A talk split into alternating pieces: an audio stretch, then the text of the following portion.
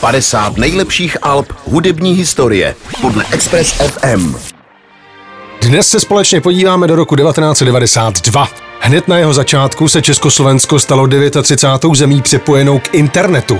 Začala první vlna kuponové privatizace, bylo rozhodnuto o rozdělení naší země na dva samostatné státy, běžný svět se začal otřepávat z pádu Sovětského svazu, Bill Clinton byl zvolen 42. prezidentem USA a taky proběhly nějaké svatby.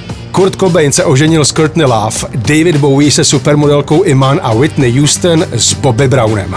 Samozřejmě vyšla také celá řada zajímavých hudebních alb, přičemž jedno z nich vám dnes představíme. Jmenuje se Automatic for the People a jedná se už o osmou řadovku kapely R.E.M.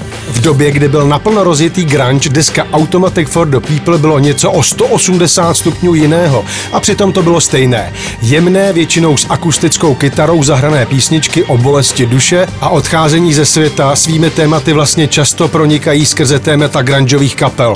Jsou podány ale přesto úplně jinak. Album začíná drsnou country písní Drive, která zní jako dopis mladé generaci, jak o jejich destruktivním stylu života, tak o politice kombinující drogový slang se slovními hříčkami. Celé písni s temným a napjatým akustickým vybrnkáváním, jako by se nesly obavy o budoucnost mladé generace. Následuje klasika všech klasik Everybody Hurts s jasným poselstvím a až přeslazenou celkovou náladou, která připomíná spíše dětské ukolébavky než rokové písně. Je úplně jedno, jak špatně se cítíte, přijdou lepší časy, sdělují R.E.M. Na country rockové Ignorland jsou R.E.M. naplno političtí a kritizují vládu republikánských prezidentů Reagana a Bushe. Man on the Moon je zase o něco pozitivnější. Stipe napsal o komikovi Andym Kaufmanovi. O pár let později byla použita ve stojnojmeném filmu Miloše Formana. Předposlední píseň Night Women je další konfrontace Stipa s jeho mladšími kolegy. Michael Stipe vzpomíná na to, když byl teenager on. Na tu svobodu, když jeho generace utíkala okny z domovů, aby se užívala noční koupání někde v jezeře na venkově. Celá deska se tak vlastně nese v duchu konfrontace dvou různých generací. O tom, jak moc se liší. Není to o nihilismu, o mačkání spouští úhlavy a destruktivním chování.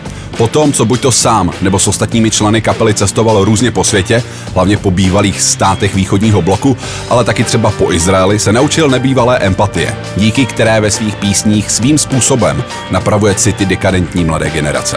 Je jen málo alb, které by tak dobře dokázaly reagovat na stav tehdejšího světa tak dobře jako Automatic for the People. A to jak po psychologických stránkách, tak po stránce politické. Automatic for the People bylo posledním velkým albem R.E.M. a jejich pomyslným vrcholem, po kterém šla jejich tvorba bohužel spíše z kopce. Vibrace z diskografie R.E.M. nejlepší desku je jako vibraci oblíbené dítě. Ale jejich deska z roku 1992 skladbou po skladbě je opravdový zlatý důl. Jak po hudební, tak po obsahové stránce. Tuhle parádní desku 32. v našem přehledu 50 nejlepších alb hudební historie za Express FM si připomeneme singlem Drive.